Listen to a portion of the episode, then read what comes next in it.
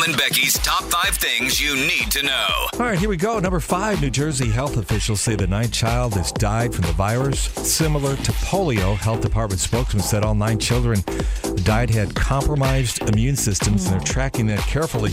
Number four story Republican Congressman John Katko continues to maintain a double digit lead over challenger Democrat Dana Balter.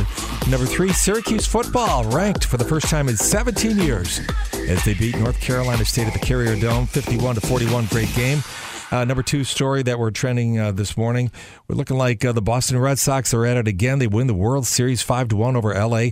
It's their fourth championship, Becky, in 14 years. Wow. That is amazing. Mm-hmm. All right, uh, number one story: the accused synagogue terrorist will face a judge this afternoon. Robert Bowers facing 29 charges linked to the mass shootings in Pittsburgh that killed 11 people. Wow, what a story, huh? Mm, there you go.